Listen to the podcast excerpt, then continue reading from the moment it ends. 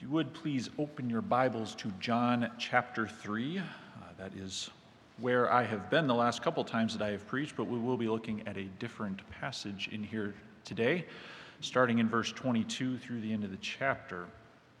And today we'll close out this chapter, um, and really it closes out um, a section of this opening portion of John's gospel um, that details the start of Jesus' in Galilee and Judea this passage that we'll look at today starts off with a focus on John the Baptist, and we'll spend some time looking at him and the significance of this in John's gospel. But it quickly becomes clear that John, the gospel writer, as with the rest of his gospel, intends us not to see John the Baptist, but to see Jesus in this. I will remind you, as I've done every time in John's gospel, of the purpose of his gospel because it's so critical to understanding everything he writes. And that's found at the end of his book in John chapter 20, verses 30 and 31, where he says, Now Jesus did many other signs in the presence of the disciples, which are not written in this book, but these are written so that you may believe that Jesus is the Christ, the Son of God, and that by believing you may have life in his name. So, as we've done with the rest of this gospel, I want to ensure that we keep this purpose before us as we work through this passage today. John wants to show us fundamentally who Jesus is in this passage. So let's begin today by reading through this and follow along with me as I read, starting in verse 22 of John chapter 3. After this, Jesus and his disciples went into the Judean countryside and he remained there with them and was baptizing. John also was baptizing at Aenon near Salim because water was plentiful there, and people were coming and being baptized, for John had not yet been put in prison. Now, a discussion arose between some of John's disciples and a Jew over purification.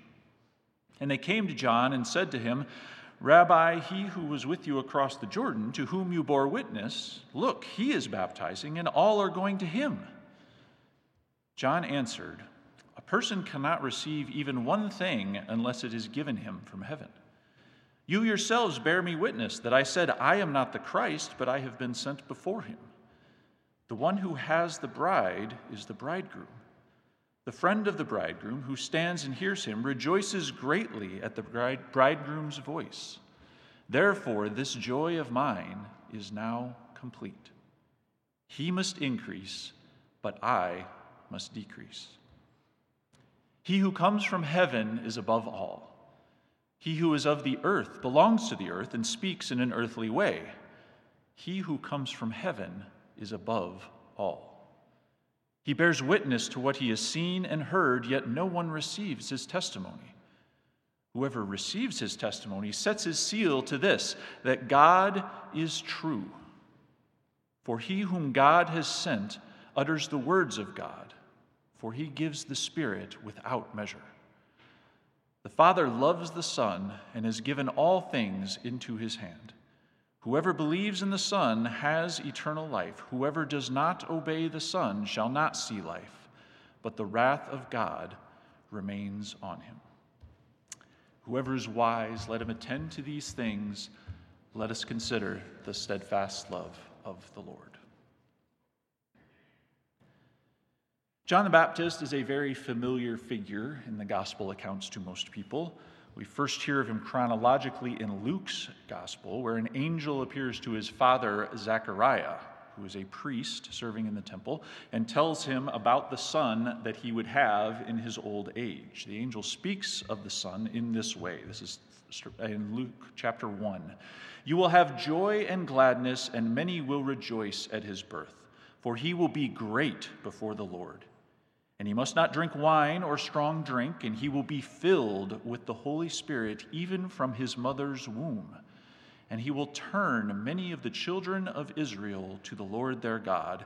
And he will go before him in the spirit and power of Elijah to turn the hearts of the fathers to the children, and the disobedient to the wisdom of the just, to make ready for the Lord a people prepared.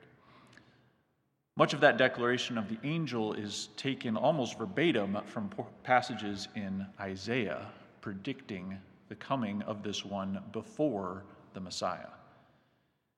This declaration to Zechariah is very significant because it comes on the heels of 400 years of prophetic silence from God. There had been no active prophet speaking the words of God in Israel for this time period. That is not to say that God was not active, um, because he was very active, if you read the history of that time, in working um, among his people and in this region in various ways. And there's much fulfillment of prophecy that happens in this time from earlier prophets. But there's no new prophetic voice that is proclaiming the words of God in this time period since Malachi. Matthew and Mark point to John the Baptist um, as the fulfillment of what was prophesied in Isaiah chapter 40, verse 3, a prophecy that is very closely linked to the prophecies about the suffering servant, the Messiah who would come. Thus, it's very difficult to overstate the significance of this announcement to Zechariah. Not only was this prophetic silence being broken, but it was also an indication that the long promised Messiah was soon to arrive and John was going to be his forerunner. John himself was a very unique individual. Um, Luke's account indicates that he would be a Nazarite from birth. That's the comment about no wine or strong drink that indicates a Nazarite vow. And typically that was a vow that someone would take to dedicate themselves to God, but he's indicating that John would be this from birth, that his entire life would be dedicated to this uh, from the very beginning. Um, it also means that he would not cut his hair, so he would have very long hair. Uh, and it's often viewed as him having a very wild appearance, which is probably very true. He had a unique style all his own, as it's described. He is clothed with camel's hair and he wears a leather belt around his waist. So that style is not actually entirely his own. The other one in Scripture who is described in this way is Elijah, and it was such a distinguishing outfit, being clothed in hair with a leather belt around his waist, that that description alone was enough for someone to recognize him, for the king to know exactly who someone was talking about. And that's very intentional, because John is the one who comes, as it said, in the spirit and power of Elijah. He eats locusts and wild honey, we are told, and spends most of his time in the wilderness outside the city centers, outside the populated centers, and the people came to him. Perhaps most significantly is his anointing. He is described there as being filled with the Holy Spirit from the womb. Before he is born, he is filled with the Holy Spirit. He is anointed with the Spirit. The Spirit was given in various measures to priests and prophets and kings throughout the Old Testament, but there's no one spoken of in that way as John is. No one was filled with the Spirit from birth as John was. He was a very significant and unique prophet in that way.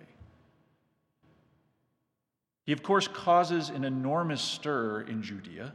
Um, he confounded the authorities. He called everyone from all walks of life to repentance. He confronted the authorities in many cases and refused to back down even when death was on the line. In fact, that sounds very familiar to the story of Jesus himself. And he served very much as a forerunner of Jesus. Jesus, in describing him, actually called John the Baptist the greatest man that ever lived. In Matthew 11, he says, Truly I say to you, among those born of women, there has arisen no one greater than John the Baptist. To that time, John the Baptist was declared by Jesus to be the greatest man that ever lived.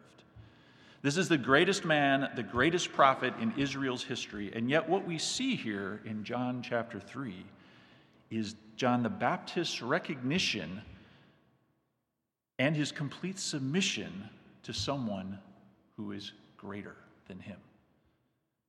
As significant a figure as he is in Israel's history, as the culmination of millennia of promises and anxious waiting, he knows that his ultimate purpose is simply to pave the way for the one who comes after him. And it is that humble willingness to the plan God has for him, even if it means stepping aside at the height of his preaching ministry, that truly sets him apart and truly makes him the great man that he is. So let's start in verse 22 of John chapter 3 to help set the stage for this story. Jesus and his disciples leave Jerusalem at some point after the meeting with Nicodemus. Um, the time, time period here and duration isn't totally clear in John's gospel. Given the stir that he created in Jerusalem as he was uh, at the Passover, he clears the temple and then is performing many signs among the people in Jerusalem. Uh, and people are getting amazed. Crowds are undoubtedly already beginning to follow him. And so they follow him now into the Judean countryside, as it said. He begins having his disciples baptize these people in the same way that John did, calling them to repentance and baptizing them as a purification rite. This is not the baptism that we think of as a baptism of salvation that had not been instituted. It's the same kind of thing that John the Baptist was doing, this preparatory baptism. Baptism wasn't a normal or regular practice of Jewish life in general. Um, there were some groups that did it um, as a regular cleansing rite. Uh, but it was something most significantly that proselytes, those who had converted to, Jude- to Judaism, would sometimes do upon their conversion as a symbolic act to cleanse themselves completely, a full cleansing, um, removing all of the uncleanness that they had as Gentiles and signifying their becoming part of the people of God. John's baptism honestly serves a very similar purpose, and the baptism that Jesus' disciples are, are doing is the same kind of baptism. It essentially, essentially functioned as a rededication and a recommitment of the people of God to the covenant that God had given them, specifically in preparation for the coming of the Messiah, and ultimately the establishment of the new covenant that he would bring. It was a symbol for the people of Israel to say, Yes, we are the people of God, and we want to dedicate ourselves to follow God, so that they were ready for the Messiah who would come. John was also still baptizing at this point, and the respective ministries of John and Jesus seemed to coexist for a time at least. It wouldn't last terribly long because John was arrested shortly after Jesus' uh, public ministry starts, as we learn in the Synoptic Gospels. Once Jesus returns north to Galilee, which in John's gospel happens at the end of chapter 4, John is arrested and his ministry is over. But for now, they coexist and are ministering side by side in different places, but performing the same function. As we go down to verse 25, we see that some of John's disciples have an argument with a Jew. No doubt this Jew is a leader of some kind, most likely a Pharisee or a priest or someone who, is, who has dealt with John before in the past. And this is, says that it is of over purification. Fundamentally, this is a d- discussion about this baptism that's being offered. This actually isn't the first time that we've seen John's disciples, or John himself for that matter, in this gospel. In fact, the very first evidence for Jesus that John, the writer of this gospel, gives as he concludes his prologue, is the testimony of John the Baptist as the forerunner of Jesus. He declares to the Jewish leaders that he himself is not the Christ, he is not Elijah, he is not the prophet that Moses had promised. Instead, he does promise that there is one coming who is far greater than he, and as he says, the strap of whose sandal he is not worthy to untie. Go back to John chapter 1 here and pick up in verse 29. The next day he saw Jesus coming toward him and said, Behold, the Lamb of God who takes away the sin of the world. This is he of whom I said, After me comes a man who ranks before me because he was before me. I myself did not know him, but for this purpose I came baptizing with water that he might be revealed to Israel. And John bore witness I saw the Spirit descend from heaven like a dove, and it remained on him. I myself did not know him, but he who sent me to baptize with water said to me, He on whom you see the Spirit descend and remain, this is he who baptizes with the Holy Spirit.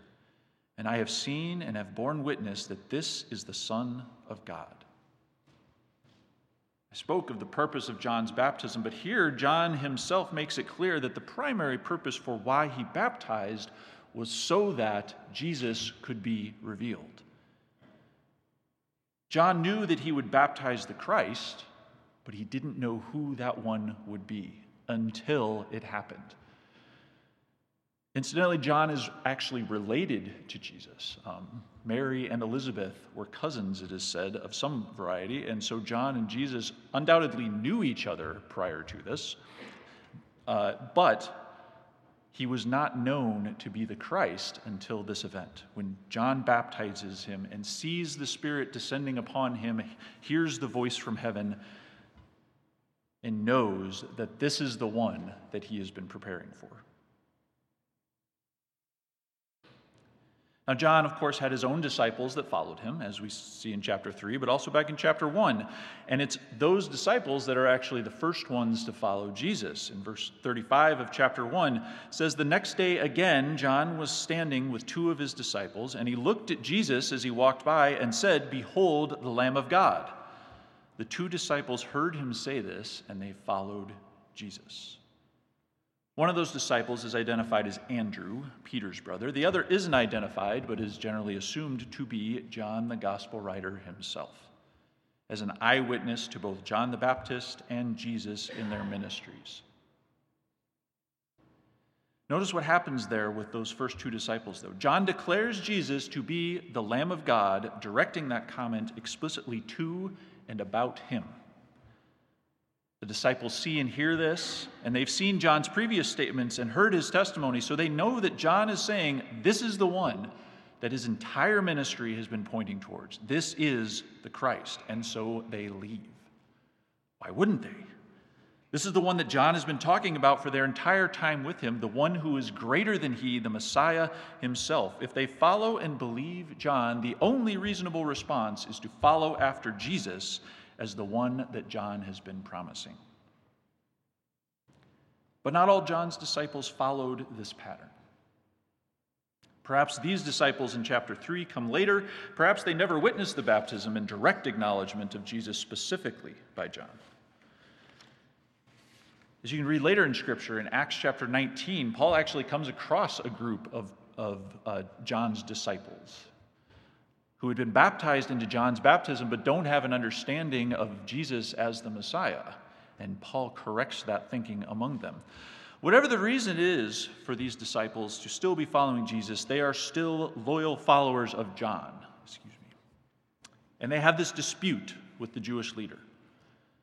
They likely leave that interaction wondering about the future of their master's ministry. What is, what is John's ministry look like going forward, particularly in light of the rising popularity of Jesus. Jesus is likely causing an even bigger stir than John the Baptist is. John the Baptist is out preaching in the wilderness and uh, crowds are flocking to him. Jesus is performing signs and wonders in Jerusalem and speaking as one with great authority. And so the crowds following him are even greater than they were for John. These disciples appear to have largely missed the purpose of John's ministry, especially since they've chosen to continue to follow him rather than following Jesus.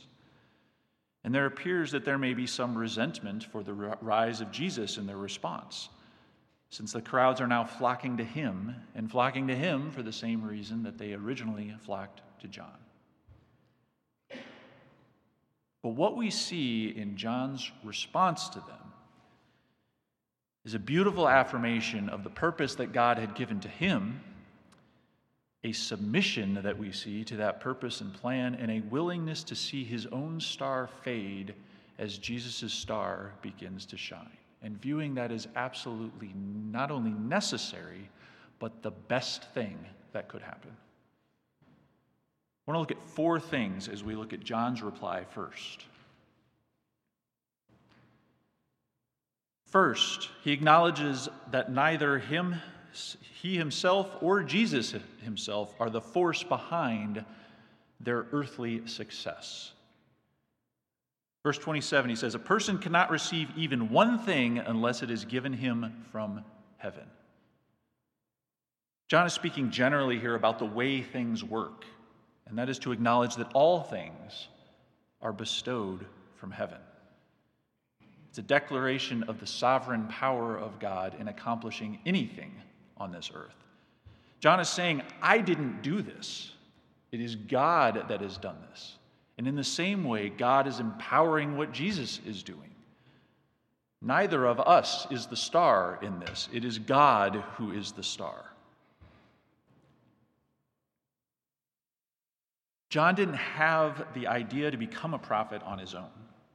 As we've seen, that was ordained by God before his conception, even, for the purpose of being the forerunner of Christ. He was empowered by the Holy Spirit from before his birth. He had no role in becoming a prophet. God chose and made him one. So John understands that anything he has accomplished is only because God has given it to him to accomplish and thus God gets the credit for it, not John. Second, see that John knows what his mission is. He is not the Christ.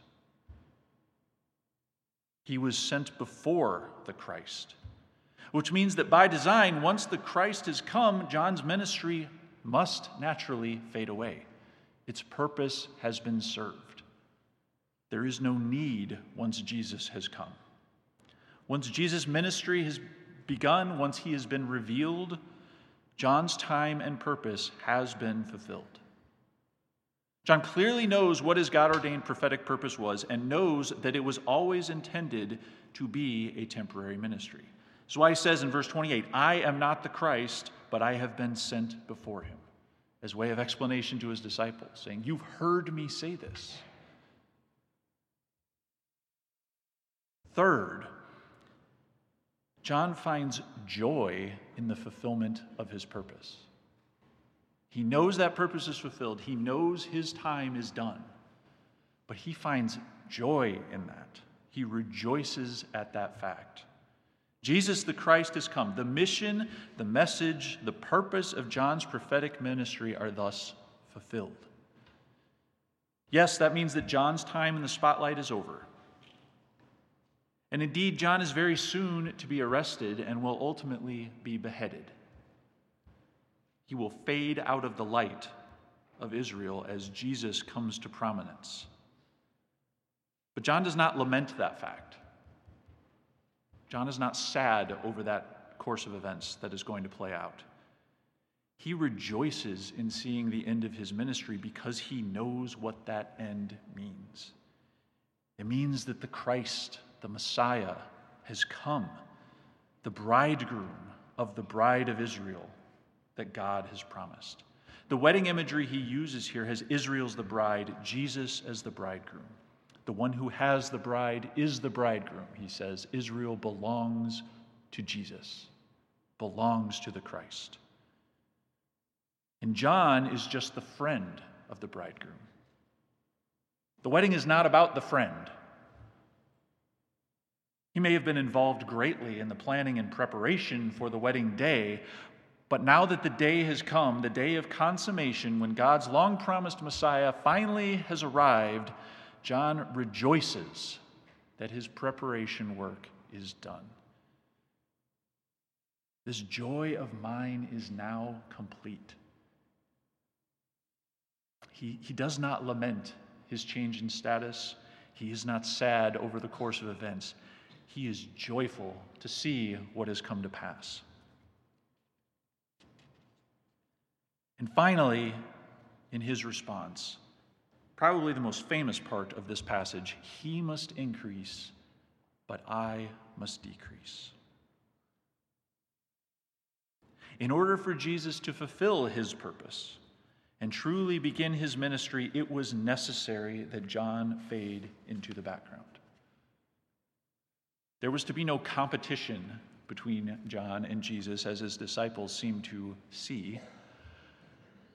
John's ministry ultimately wasn't about bringing people to him, it was always about bringing people to Jesus. And now that he's here, John knows that his popularity, his influence, his fame must fade away so that Jesus can become the focus instead. That is the right thing to have happen. John knows his purpose. He knows why he has done all that he has done.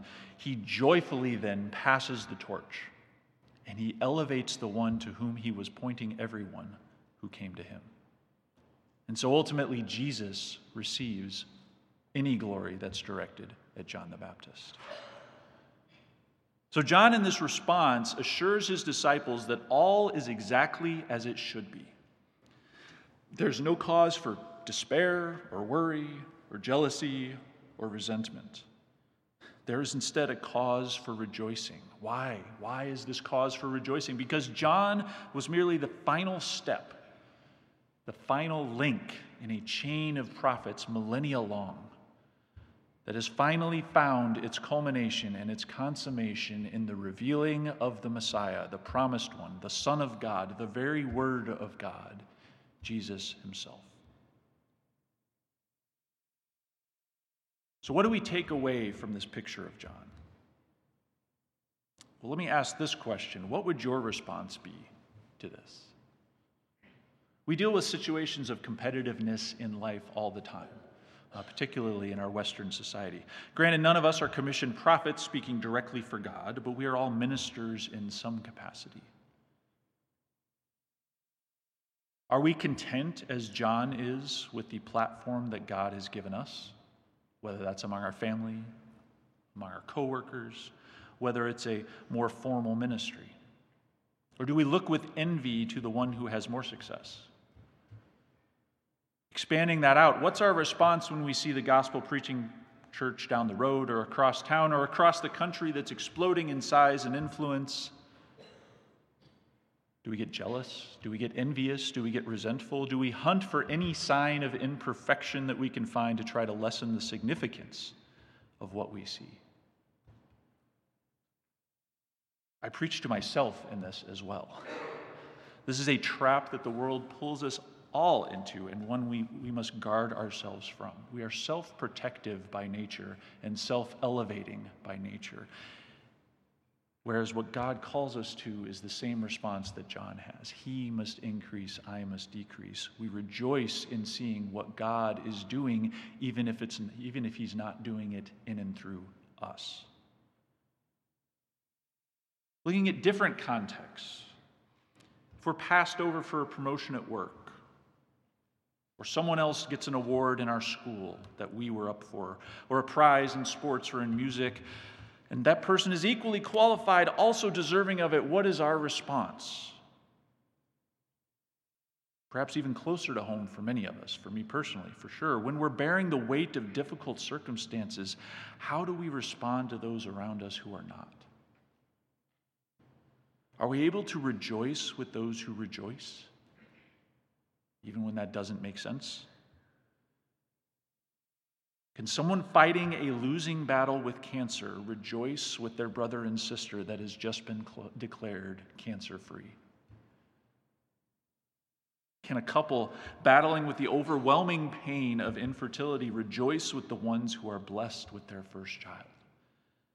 Those are not easy things to do, but it's what God calls us to do as His people. I know that these and other circumstances aren't hypotheticals for many of us. My intent is to not have you walking away feeling guilt and shame if these describe your circumstances. Quite frankly, I've convicted myself in preparing this sermon in many ways.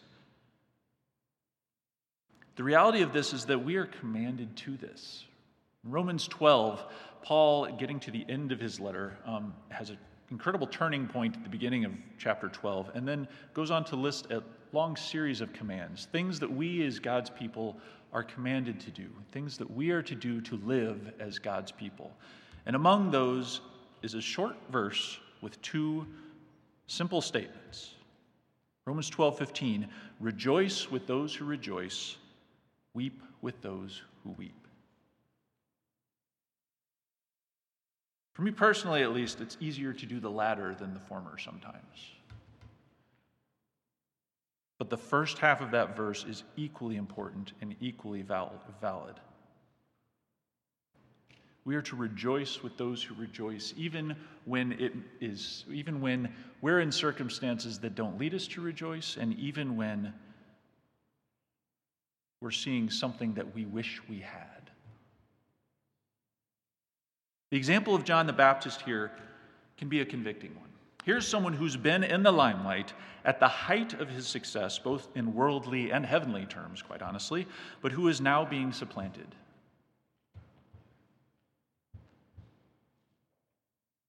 What we see in him and in his response is the supreme picture of what it means to rejoice with those who rejoice. His joy is made full in seeing the people turn away from him and turn to Jesus. And he knows what that means for him. This isn't a reluctant rejoicing from John. He says, My joy is now complete. John is genuinely thrilled to see that Jesus has come and that his time is now done, regardless of what that means for him personally. And remember, he is soon to be arrested. And a few years down the road, will be killed. As John the Gospel writer continues in chapter 3, this latter portion here, I believe, is another aside from him. Um, there's some who hold that, that, this is all John the Baptist, a quote from John the Baptist. Um, I, as earlier in chapter 3, I believe this is John the Gospel writer expanding on what John the Baptist has said. Once again, here the language used points to John the writer as the speaker. And the understanding reflected in these verses of who Jesus truly is is something that wouldn't have been fully understood by anyone, not even John the Baptist and not even his disciples, until after the resurrection and the coming of the Holy Spirit. In fact, John the Baptist, we're told in the Synoptics, even had his own doubts at one point as he was in prison. He sent his disciples to ask Jesus, Are you the one who is to come, or shall we look for another? There's a long discussion that could be had about why that is, but most likely the expectation of the Messiah king that influenced so much of Israel at this time was influencing his thoughts as well and who Jesus was revealing himself to be in his ministry was difficult to reconcile with that expectation of the conquering Messiah king. But John the writer understands as he writes his gospel, he understands this overriding purpose to show that Jesus is the Christ, the Son of God, and all that is meant by that. So he uses John the Baptist's understanding and his explanation to launch into a bigger declaration of who Jesus truly is. That's what we need to see. That's what John the writer wants us to see coming out of John the Baptist's statements. And again, there are four things I want to highlight from these last few verses in chapter 3. First, there is none who is greater than Jesus. Jesus declared John the Baptist to be the greatest man who had lived to that point. The reality that John the writer says here is that Jesus is greater than John. He is above all by nature of being from above. Verse 31 He who comes from above is above all. He who comes from heaven is above all. John the Baptist may have been the greatest man that had ever lived to that point, but Jesus was greater.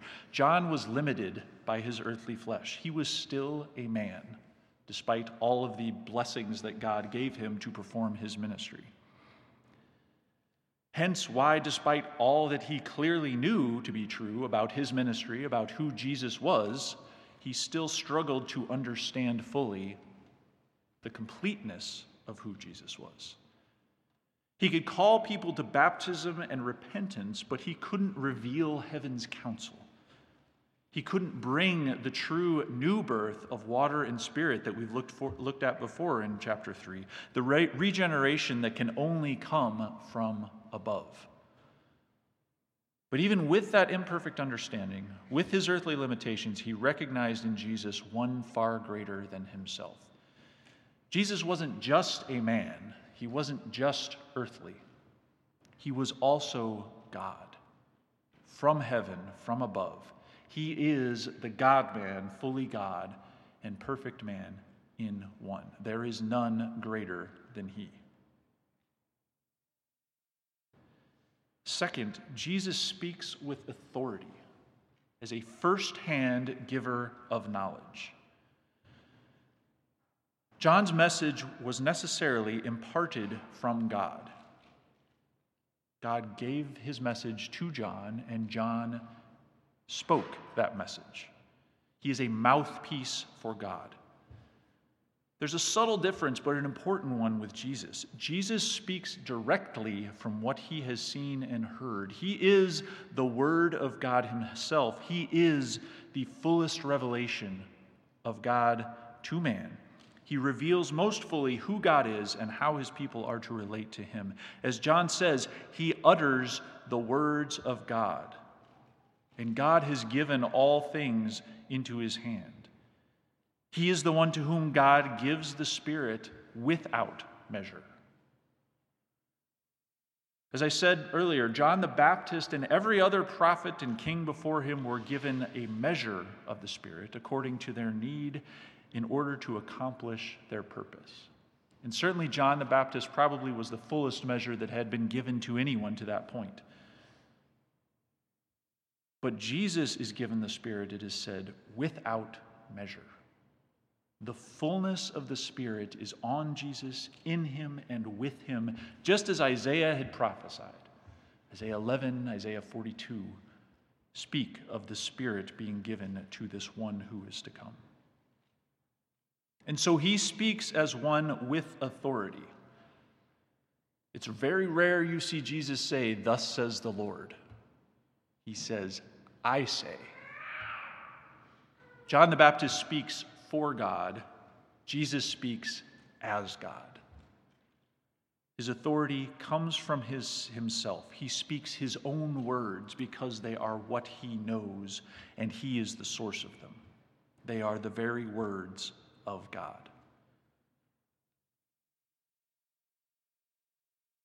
Therefore, because his words are the words of God, thirdly, to believe Jesus' words is to believe the word of God.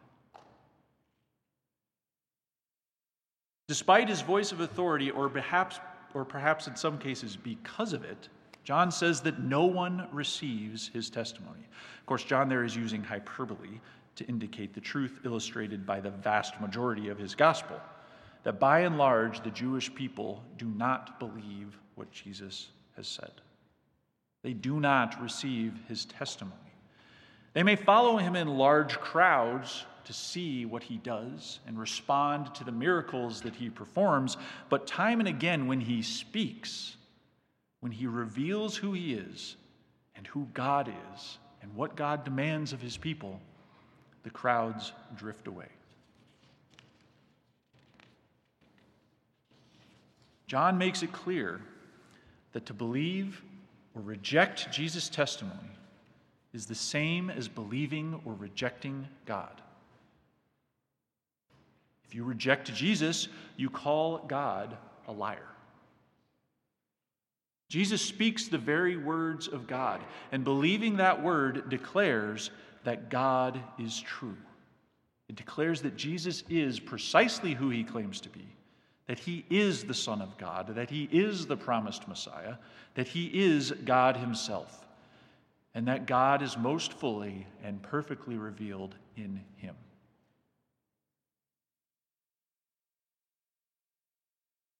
And finally, to believe in Jesus is to obey him. Belief and obedience go hand in hand. Look at verse 36. Whoever believes in the Son has eternal life. Whoever does not obey the Son shall not see life, but the wrath of God remains on him. Once again, John here connects belief to eternal life, something we've seen earlier in this chapter and in previous sermons. It's a common thread throughout chapter 3, and it's all tied to this overriding purpose in writing his gospel that you would believe that Jesus is the Christ, the Son of God, and that in believing you would have life in his name. This eternal life, as we've seen before, is tied to the promise of the kingdom. And it's something that's not just part of eternity or heaven, but it's an experience that begins in this life. However, whereas previously in verse 18 he speaks of belief and unbelief, Whoever believes in him is not condemned, but whoever does not believe is condemned already.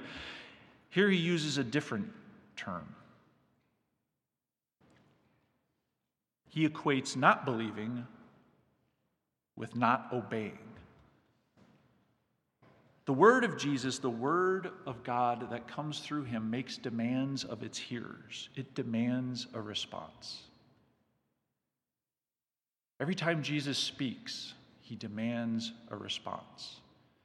And you see that especially in John's gospel, where, you, where he captures so many of the responses. And in, as Jesus continues to speak, the people continually reject him more and more as the gospel proceeds. The word of Jesus makes demands of it hearers, hearers. It demands this response. And there's a humility, there is a submission, there is a recognition of the authority and the greatness of Jesus that is a necessary part of belief in him. And thus, obedience is linked to that belief. In believing, we are submitting ourselves to a new master. As Paul says, we are no longer slaves to sin, but we have been freed from that slavery, and we have now placed ourselves willingly under a new and better master. That is the obedience of belief. To not believe is to disobey what God has said. And once again, we see the truth that we've seen before, again, back in verse 18 where he says that those who don't believe are condemned already. And here in 36, he says, the wrath of God remains on them. Again, another reminder that Jesus did not come to a neutral world.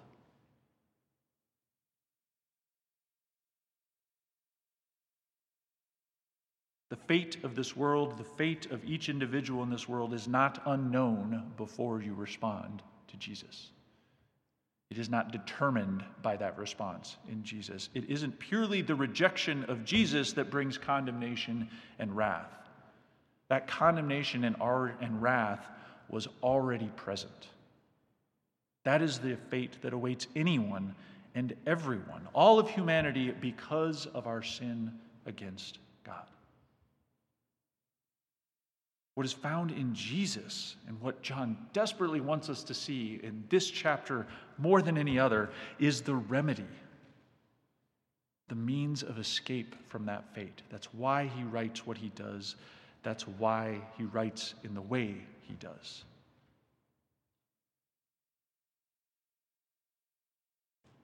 To believe that, to accept that, takes humility. As we saw this morning, John the Baptist is an excellent picture of that. His response is one of humility. He was a great man, but he was a humble man. He did not view himself as the main thing. He knew that there was someone greater than him. He knew that his purpose was very specific.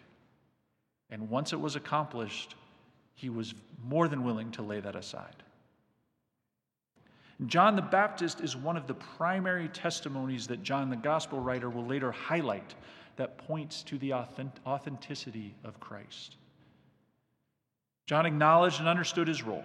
He submitted himself to a purpose, and he submitted himself to a person that was far greater than he was. And that is the call of John's gospel to us. Our natural desire is to seek our own glory. Our natural tendency is to trust our own authority and make ourselves the greatest being within our worlds. But Jesus stands before us as one far greater than us. We have the greatest man in history, John the Baptist, pointing to him and saying, He is greater than me.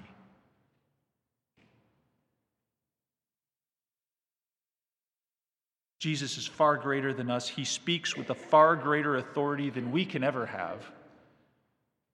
And he bids us to come and submit ourselves to him and his words, to believe in him. If we do that, the promise is that all who believe will have eternal life. It's not a life of ease or a life that is free from trouble. It is an experience of abundant life that begins now that can only come from the wellspring of the riches of God's love and grace as he pours out his Spirit upon all those who are his. John's conclusion here in chapter 3 brings together all of what we've seen in this chapter.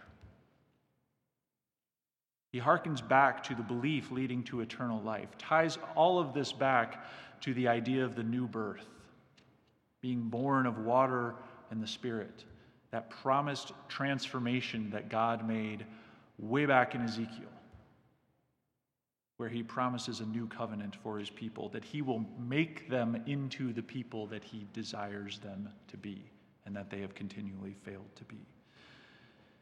God invites all of us to join in that. That is what he calls us to, that is what he desires for his creation. Is for us to become the people that he has always desired his creation to be. For those who have believed, let us rejoice in what he is doing in us personally and what you see him doing in your brothers and sisters around you as he continually remakes us, as he continually regenerates all of us bringing us ever closer into the image of our Savior, Jesus Christ. Let's pray. Heavenly Father, thank you for the truth that we find in your word here this morning. Thank you for the continued message of John. Thank you for the declaration of who Jesus is that we see here. Thank you that there is someone far greater than us. And thank you that for those who believe, you have helped us to see that. You have broken through the veneer of sin that coats everything about us and that sits at the core of our being. You have opened our eyes, you've helped us to see, and you have given us a new heart taken away that heart of stone, given us a heart of flesh, one that is capable of seeing and understanding and loving you. Thank you, God, that you did not leave us in our state. Thank you that you did not leave us as those who had the wrath of God remaining on us, that you did not leave us as those who are condemned already. But you sent a remedy you sent your Son. You sent Jesus, the one who is from heaven, the one who is from above, the one who speaks from his own authority.